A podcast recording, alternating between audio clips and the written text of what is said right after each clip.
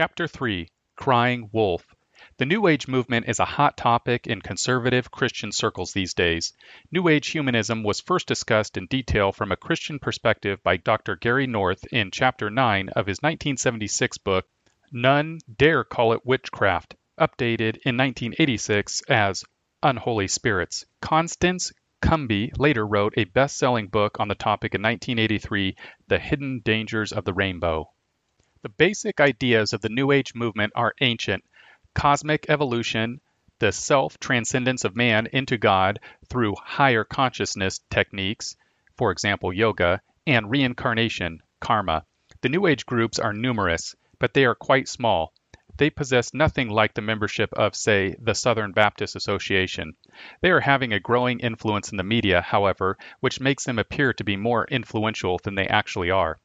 Why should the New Agers appear seemingly overnight in the 1970s and exert even greater visibility in the 1980s? One reason is that what social commentator Tom Wolfe called the me generation continues into the 80s. The primary focus of concern for most New Agers is internal uplift, personal spiritual evolution, and escape from the rat race. Some New Agers are power seekers, but not the vast majority. The cultural retreat and quietism of Hindu mystics is representative of the New Age movement. New Agers much prefer getting into tune with cosmic waves than designing hydroelectric power systems. In short, the New Agers were and are in sync with the present oriented, humanistic me generation, despite all their rhetoric about cosmic evolution. The New Age movement should not be taken lightly, but neither should we cringe in its presence. This book is designed to put present events, both good and evil, into biblical and historical perspective. We believe that the New Age movement is humanism becoming more and more consistent with its foredoomed attempts to rebel against God. As with all those who oppose the Lord and his law, they will not make further progress. 2 Timothy 3:9. Why such visible progress? Weeds advance when little effort is expended to remove them from a carefully prepared, once vibrant garden. Anti Christian systems progress because the church does very little to challenge them. More often than not, we find the church retreating from battle instead of leading the charge against the schemes of the devil ephesians 6:11 as we will show this program of cultural retreat has not been the position of the church down through the centuries the advance of civilization came with the advance of christianity God has always called Christians to set the agenda, to be a light in a world where there is darkness. Those outside of Christ are to see our good works so they can glorify God who is in heaven. Matthew 5:16. The redeemed in Christ are to act as signposts to point the lost to Christ. In Jesus' day, miracles were used. Today, God calls on his new creations to perform the task through their fruit of gospel works. It is our contention that this vision has been lost in a day when the church is preoccupied with signs it believes point to the end of the world. Today there is a new agenda. The church has taken a defensive posture, fighting battles when the war is just about over. If God has given us time, then we should get busy with the work at hand. Idleness is apt to give the devil an opportunity. Ephesians 4:27. In this chapter, we will explore the impact of the notion that we are the last generation before Jesus returns. Is the so called prophetic clock of Daniel ticking once again? Are our present troubles an indication that Jesus will return in our generation, or are we misusing the events of history to form a strained view of Bible prophecy? For centuries, various Christian and other groups have tried to attach dates to these prophecies with spectacularly little success. Will modern prophetic writers suffer a similar fate? Hunt's Challenge. Dave Hunt's books have been helpful in many ways. They expose dangerous trends in theological thinking. Many of today's new theologies thrive because there is little familiarity with the Bible and the centuries of theological debate during which the basics of orthodoxy were developed. This is most clearly evident, for example, in the teaching by some that Christians are little gods. An experienced cult watcher like Dave Hunt immediately saw the dangers inherent in such thinking. Dr. Gary North, whose None Dare Call It Witchcraft 1976 exposed the festering sore of New Age humanism in the mid 70s, points out that today, there is no doubt that some of the positive confession preachers, have not come to grips with the Bible's teaching on Christology that Jesus Christ, in his incarnation, was alone fully God and perfectly human. Some of them have verbally equated Christian conversion with becoming divine. This is unquestionably incorrect. At conversion, the Christian definitively has imputed to him Christ's perfect humanity, not his divinity, which he then progressively manifests through his earthly lifetime by means of his progressive ethical sanctification. But their confusion of language is a testimony of their lack of theological understanding. They mean Christ's perfect humanity when they say Christ's divinity.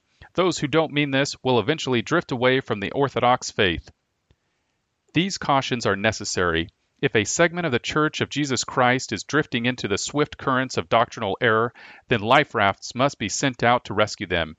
Doctrinally, mature Christians should call the immature back to the truth, not sink them in their struggle. But Hunt's books must be read on two levels. On the first level, he critiques positive and possibility thinking, healing of memories, self help philosophies, and holistic medicine, and their association with sorcery, scientism, shamanism, and aspects of burgeoning New Age movement. Most of what Hunt writes about these errors is quite accurate and should be taken to heart. It is possible, however, that many of those who hold these views are not consciously rejecting the Orthodox faith. Of course, this does not lessen the damage that can be done. A number of these ministers have little theological training. Moreover, they are rarely students of the history of theological debate. Their no creed but Christ has gotten them into doctrinal hot water. Other critics of Hunt's sweeping indictment believe that he failed to raise the possibility that these men are mistaken, but are not consciously perpetuating false doctrine. Doug Groothuis, a well published expert on the New Age movement, states that while Hunt's criticisms of the positive confession movement are valid, his analysis overall is sometimes too heavy handed. In a review of The Seduction of Christianity, Groothuis warns that the reader should be careful, though, to assess each person separately. Some of those cited have strayed far from the truth, others have committed only minor errors. Ultimately, the authors have not drawn careful distinction. This is the greatest flaw in seduction. It is indeed a blast of the trumpet and lacks the clarity of sharply individual notes of warning. Offenders are sometimes lumped together unfairly. For example, Hunt and McMahon are critical of Christians who call for an exercise of dominion over the earth and concern for society. They have succumbed to a selfish, we can do it attitude, according to the authors. Many Christians who pursue social renewal, however, are doctrinally sound. They look to God, not self, to turn the world right side up. The late Francis Schaeffer was a shining example. The Apostle Paul reminded the early church leadership that false doctrines will find their way into the fellowship of the saints. Even with the apostles still preaching and teaching, the early church was not immune to false doctrine. Paul writes about those who will fall away from the faith, paying attention to deceitful spirits and doctrines of demons, 1 Timothy 4:1. He even mentions some by name, this command I entrust to you, Timothy, my son, in accordance with the prophecies previously made concerning you, that by them you may fight the good fight, keeping faith and a good conscience, which some have rejected, and suffered shipwreck in regard to their faith. Among these are Hymenaeus and Alexander, whom I have delivered over to Satan, so that they may be taught not to blaspheme. 1 Timothy 1 18 20. Our analysis, however, does not focus on the sections in Hunt's book where he critiques psychotherapy, visualization, meditation, biofeedback, positive confession, positive or possibility thinking, hypnosis, holistic medicine, and a whole spectrum of self improvement and success motivation techniques. Rather, the reduction of Christianity deals with the second level of Hunt's work Dave Hunt and others believe that New Age humanism and the theological imprecision of a number of positive confession preachers is nothing less than the prelude to the great apostasy predicted in the Bible. It is Dave Hunt's opinion that we are living in the last days. The Great Tribulation is almost upon us, and Jesus should be returning to planet Earth in the very near future. Thus, in Hunt's opinion, those who teach that the church is headed for victory are on the edge of apostasy. In short, Hunt's own eschatological end times viewpoint influences his evaluation of a group of theologians, scholars, pastors, and writers who preach and teach a position that has been called dominion theology. The shift in eschatology. Apostasy has marred the church for centuries, and the church has dealt with it time after time without the world coming to an end. We suggest that the present preoccupation with the end of the world may be a false alarm pulled by the devil to keep the church from working at its full mission. The devil leads Christians to believe that changing the world is hopeless. One dominion theology critic tells us God's word is clear that before Jesus returns, tremendous evil will encompass the governments of the world. Matthew 24, Mark 13, Revelation 6 and 7. We might not like that prospect, but God's word is without error.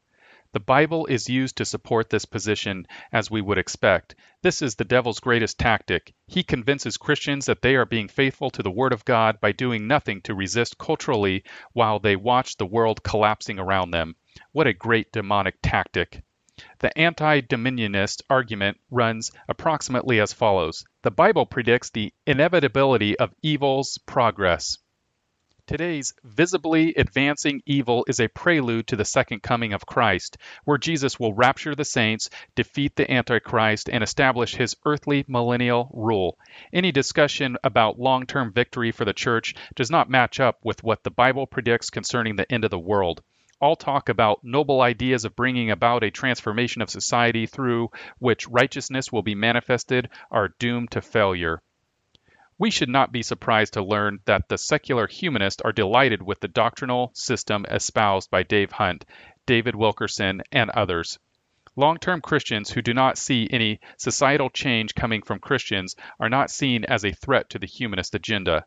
Christians have no plans for planet Earth. The humanists have comprehensive plans, and with the present climate of prophetic speculation, they do not fear fatalistic and immobilized Christians. What they fear are Christians who are confident of the Church's earthly victory. A number of articles have appeared in humanist publications that show how mobilized Christians are a threat to the humanist cause. Here's an example.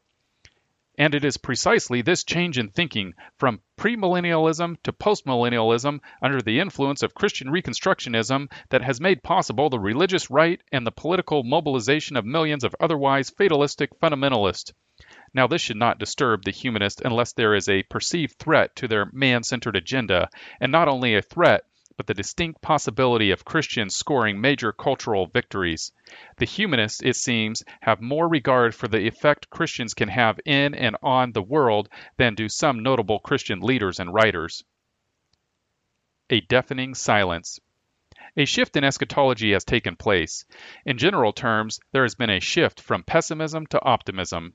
For most of the 20th century, Orthodox Christians who have held a premillennial position have remained relatively silent regarding social issues. One reason is that, as John Walvoord, former president and now chancellor of Dallas Theological Seminary, writes, they know that our efforts to make society Christianized are futile because the Bible does not teach it. Much of this attitude has to do more with current events than with interpreting the Bible. There is also a reaction to 19th century theological liberalism that spawned the social gospel era. It too was optimistic. Today, some dispensational premillennialists equate postmillennialism with liberalism and the social gospel. Hal Lindsey writes of postmillennialism There used to be a group called postmillennialists. They believed that the Christians would root out the evil in the world, abolish godless rulers, and convert the world through ever increasing evangelism until they brought about the kingdom of God on earth through their own efforts. Then, after a thousand years of the institutional church reigning on the earth with peace, equality, and righteousness, Christ would return and time would end. These people rejected much of the scripture as being literal and believed in the inherent goodness of man. World War I greatly disheartened this group, and World War II virtually wiped out this viewpoint. No self respecting scholar who looks at the world conditions and the accelerating decline of Christian influence today is a postmillennialist. Let's rephrase Mr. Lindsey's assertion in the light of Numbers 13 through 14 and Joshua 2 8 through 14.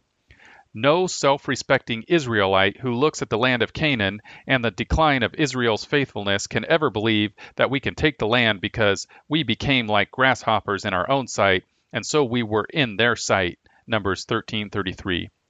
In the minds of many students of eschatology, postmillennialism was stripped off the centrality of the gospel message and became the darling of the purveyors of the social gospel.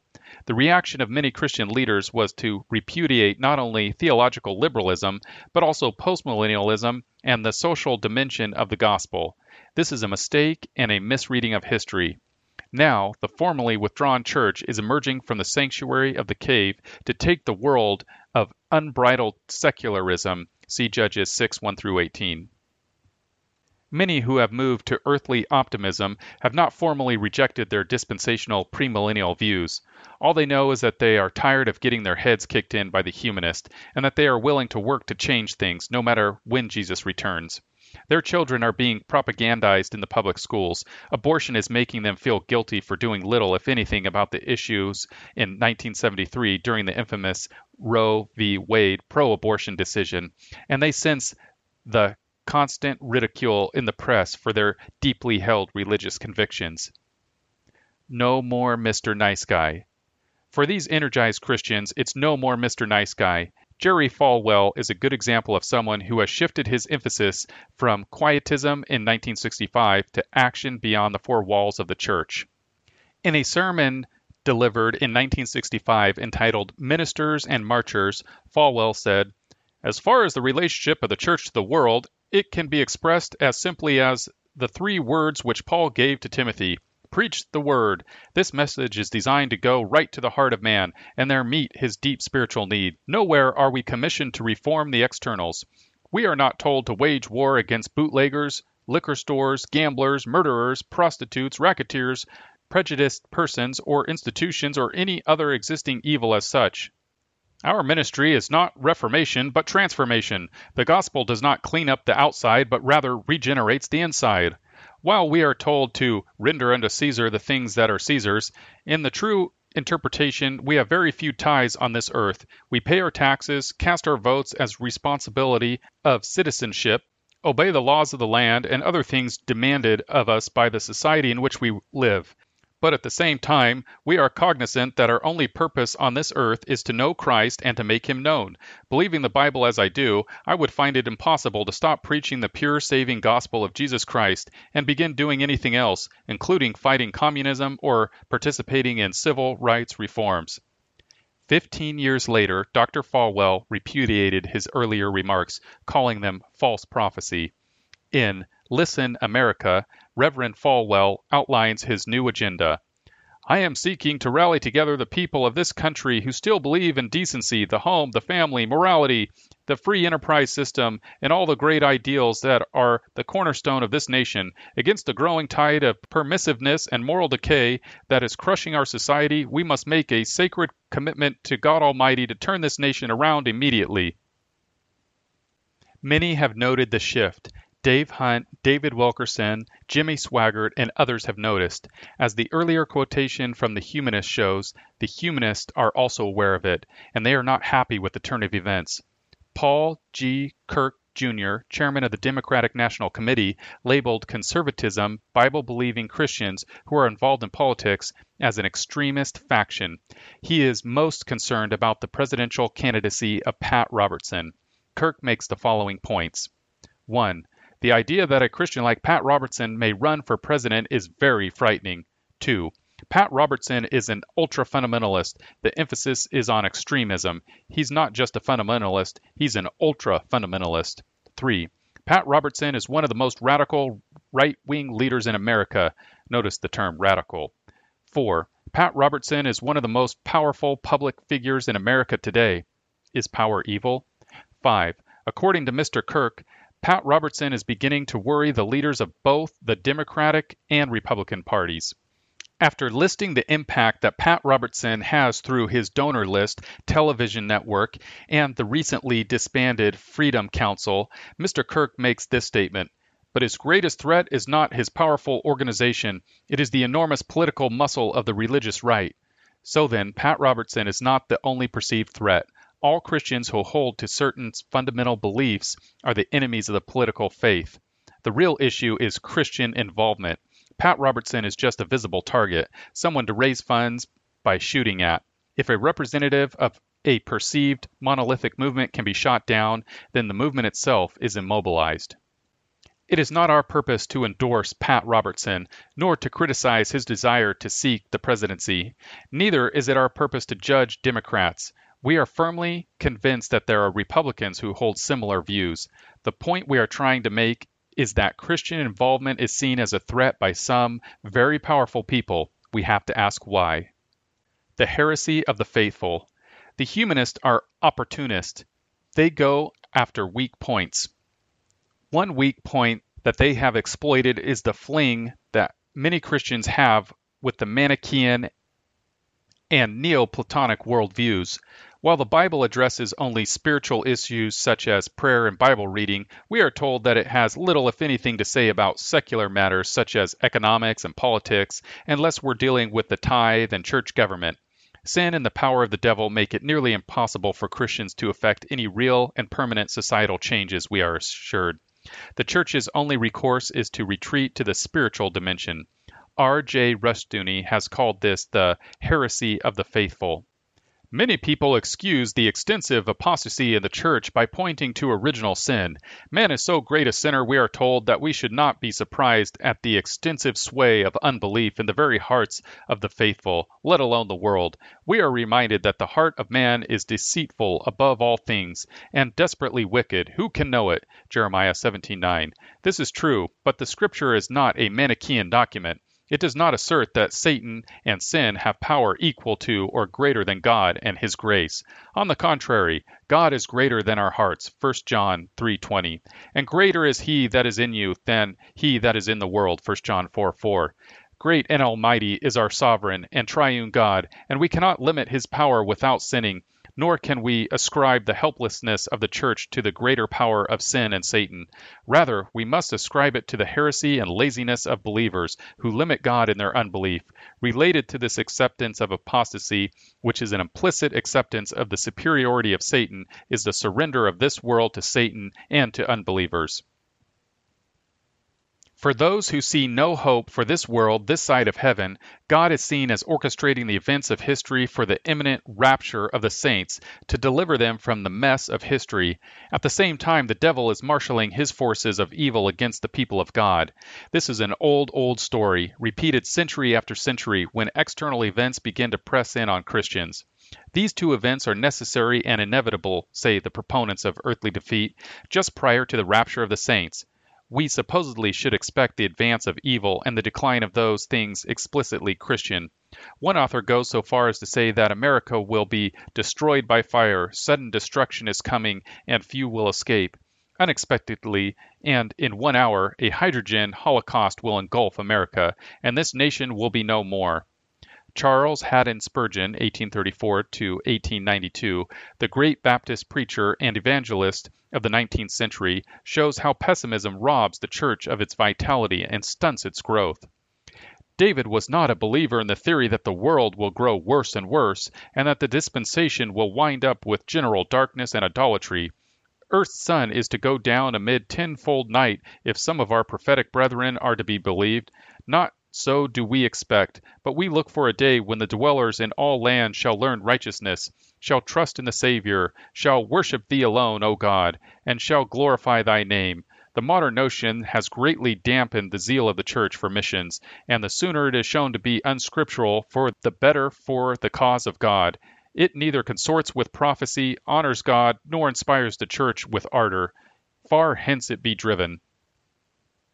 For nearly a hundred years, Christians have been in retreat. Through the adoption of pagan ideas about the world, some Christians have concluded that matter, this world, is of little value, while spiritual things, heaven, are the only real focus of Christians' attention. While Christianity became more and more pietistic and retreatist, secularism became, because of little opposition from dominion oriented Christians, aggressive and dominating. At last, Christians are beginning to fight back. This is why Hunt and many others are upset. This confident and optimistic vision of the future, according to Hunt, indicates that we are in the final apostasy. The idea of cultural victory by Christians is anathema to Dave Hunt. The idea of cultural defeat is pure orthodoxy, the old time religion of 1830. Is this really the end? Hunt concludes that 1 Timothy 4:1 addresses this very situation. But the Spirit explicitly says that in later times some will fall away from the faith. The advocates of the near end of the world scenario of future events want to project Paul's warning into what would have been the distant future when Paul wrote his epistle. Little thought is given to the possibility that the latter times that Paul had in mind were in the early church's near future, the end of the Jewish age just prior to AD 70. We use similar language with little, if any, confusion. A politician might remark that he will announce his candidacy at a later time. The audience understands this as in the near future. He is biding his time, but not for 1900 years. In fact, there have always been Christians who have been preoccupied with the end of the world and the return of Christ. The sack of Rome by the Vandals, AD 410, was supposed to bring on the end. The birth of the Inquisition, 1209 to 1244, prompted many well meaning saints to conclude that it was the beginning of the end. The Black Death that killed millions was viewed as the prelude to the demise of the world, 1347 to 1350. Martin Luther frequently expressed the opinion that the end was very near, though he felt it was unwise to predict an exact date. Christians, he said, no more know the exact time of Christ's return than little babies in their mothers' bodies know about their arrival. This, however, did not stop him from concluding that the end was not too far off. In January 1532, he wrote, The last day is at hand. My calendar has run out. I know nothing more in my scriptures. As it turned out, there was a lot more time to go after 1532. Many other disasters, natural and political, gave rise to the same speculation century after century. Disasters on the front page of their newspapers send far too many Christians scurrying to the back pages of their Bibles. Such fears and delusions become grist for the humanist historian's mill. Contemporary events like the Lisbon earthquake of 1755 were interpreted as evidence of the fulfillment of biblical prophecy. Above all, the French Revolution excited a spat of interpretations on both sides of the Atlantic designed to show that the world was entering upon the last days. Millennialism was widely espoused by leading scholars and divines. In America, the names of Timothy Dwight, president of Yale, John H. Livingston, president of Rutgers, and Joseph Priestley come to mind. In Britain, George Stanley Faber, Edward King, and Edward Irving a spat of pamphlets and sermons by Church of England clergy and Orthodox American ministers poured forth from the 1790s, and there was constant reference back to the prophetical studies of Sir Isaac Newton, Joseph Mede, and William Whiston.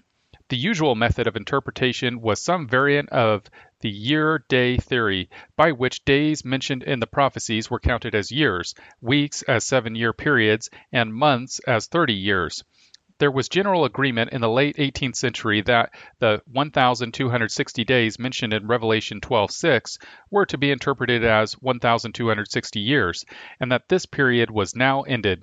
An alternative theory, which became increasingly popular after 1800, emphasized the importance of the 2300 year period of Daniel 8:14 and the cleansing of the sanctuary, which would fall due sometime in the 1840s. The fulfillment of the time prophecies meant that mankind was living in the last days, that the midnight cry might soon be heard, and that the coming of the Messiah might be expected shortly. Such beliefs had an influence far beyond the members of explicitly Adventist sects. They were part and parcel of everyday evangelical religion. In the 20th century, there has been wide speculation that the end of the world is just around the next world disaster. The onslaught of World War I led many to conclude that Armageddon was at hand. We are not yet in the Armageddon struggle proper, but at its commencement, and it may be, if students of prophecy read the signs right, that Christ will come before the present war closes, and before Armageddon. The war preliminary to Armageddon, it seems, has commenced. The war he is talking about is World War I. Benito Mussolini, Adolf Hitler, Henry Kissinger, and the papacy have been mistakenly identified as the Antichrist. In Scripture, the word Antichrist is often plural, and it refers to anyone who denies that Christ came in the flesh to save his people. See 1 John 2 18, 22. Taken out of its historical context, almost anyone can be the Antichrist. Hal Lindsey is correct. However, we must not indulge in speculation about whether any of the current figures is the Antichrist. Predictions of the near end of the world have been prominent feature of recent evangelical thought. Looking back, we can say with confidence that they were wrong. Of course, this does not mean that current predictions are automatically wrong because they have been wrong in the past. It does mean, however, that we should be careful when it comes to analyzing the Bible in terms of contemporary events in what one writer has described as newspaper exegesis. Historian Mark Noll again writes The verdict of history seems clear. Great spiritual gain comes from living under the expectation of Christ's return, but wisdom and restraint are also in order. At the very least, it would be well for those in our age who predict details and dates for the end to remember how many before them have misread the signs of the times. The historical landscape is filled with the failed prophetic pronouncements by some of the best intentioned biblical expositors.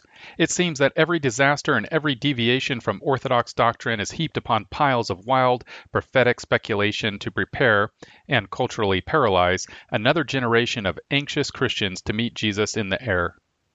The back cover of Dave Hunt's The Seduction of Christianity notes that the adoption of fashionable philosophies by prominent Christian leaders and their loyal following is symptomatic of a great apostasy that must occur before Christ's second coming. Notice two things. First, Hunt has now placed the great apostasy before the rapture, a major departure from traditional pre tribulational dispensational theology. Second, the church has been seduced before. Rampant immorality stalked the church prior to the reformational awakening of the 15th and 16th centuries. Doctrinal error overshadowed even the most basic message of the gospel. Was that the end of the world? In a way, it was. The end of the Renaissance world came, and a powerful gospel message emerged from the struggles of the Reformation. Was the church seduced prior to Luther and Calvin? Most certainly. Were these great Christian leaders able to choose between the original and the counterfeit? Did they and millions more escape the seduction of Christianity? Yes. Is it possible that the present heresies are not a sign of the end, but a sign of a new reformation? But there is even more at stake here. For decades, the preoccupation with speculative prophecy has embarrassed and immobilized the church. As children, we learned Aesop's fable of Shepherd Boy and the Wolf. Crying wolf, a mischievous lad was set to mind some sheep used in jest to cry "Wolf! Wolf!" When the people at work in the neighboring fields came running to the spot, he would laugh at them for their pains. One day the wolf came in reality, and the boy this time cried "Wolf! Wolf!" in earnest, but the men, having been so often deceived, disregarded his cries, and the sheep were left at the mercy of the wolf. Of course, if you cry long enough, you just might be the one to get it right, but by then there might not be anyone listening. Preaching about the end of the world has long been used by religious groups as a way of pleading with the lost to commit themselves to Jesus Christ before he returns. Such a motivating device can backfire on even the most well intentioned evangelist. What happens if a listener shouts out, Preachers like you have been telling us for decades that the world is coming to an end. Why should we believe you now? Those who are sure that the end is near should heed the warning from someone who does believe that Jesus is returning soon. The date setters will have a heyday as the year 2000 approaches. It will be a fever. It will sell pamphlets and books by the millions. But if Jesus does not come back by the year 2000, it is hard to imagine any credibility being left for the Bible prophecy message unless we begin a strong program right now to offset the heresy of date setting. Ignoring it will not make it go away. Only by preaching the true and dignified message of the Lord's return and by strongly denouncing date setting can we hope to maintain confidence in the Bible message of Jesus' return. Conclusion In the past decade, Christians have begun to fight back against the humanistic establishment. Many have also rediscovered the hope that the visible church of Jesus Christ will be victorious on earth because Christians in every area of life will be victorious. Many people, both Christians and non Christians, are troubled by this resurgence. Dave Hunt and others see it as a sign of impending judgment, a fulfillment of biblical prophecies about the last days. We believe, on the contrary, that it may be a sign of impending reformation. But keep in mind that even reformation takes time, it does not come in an instant.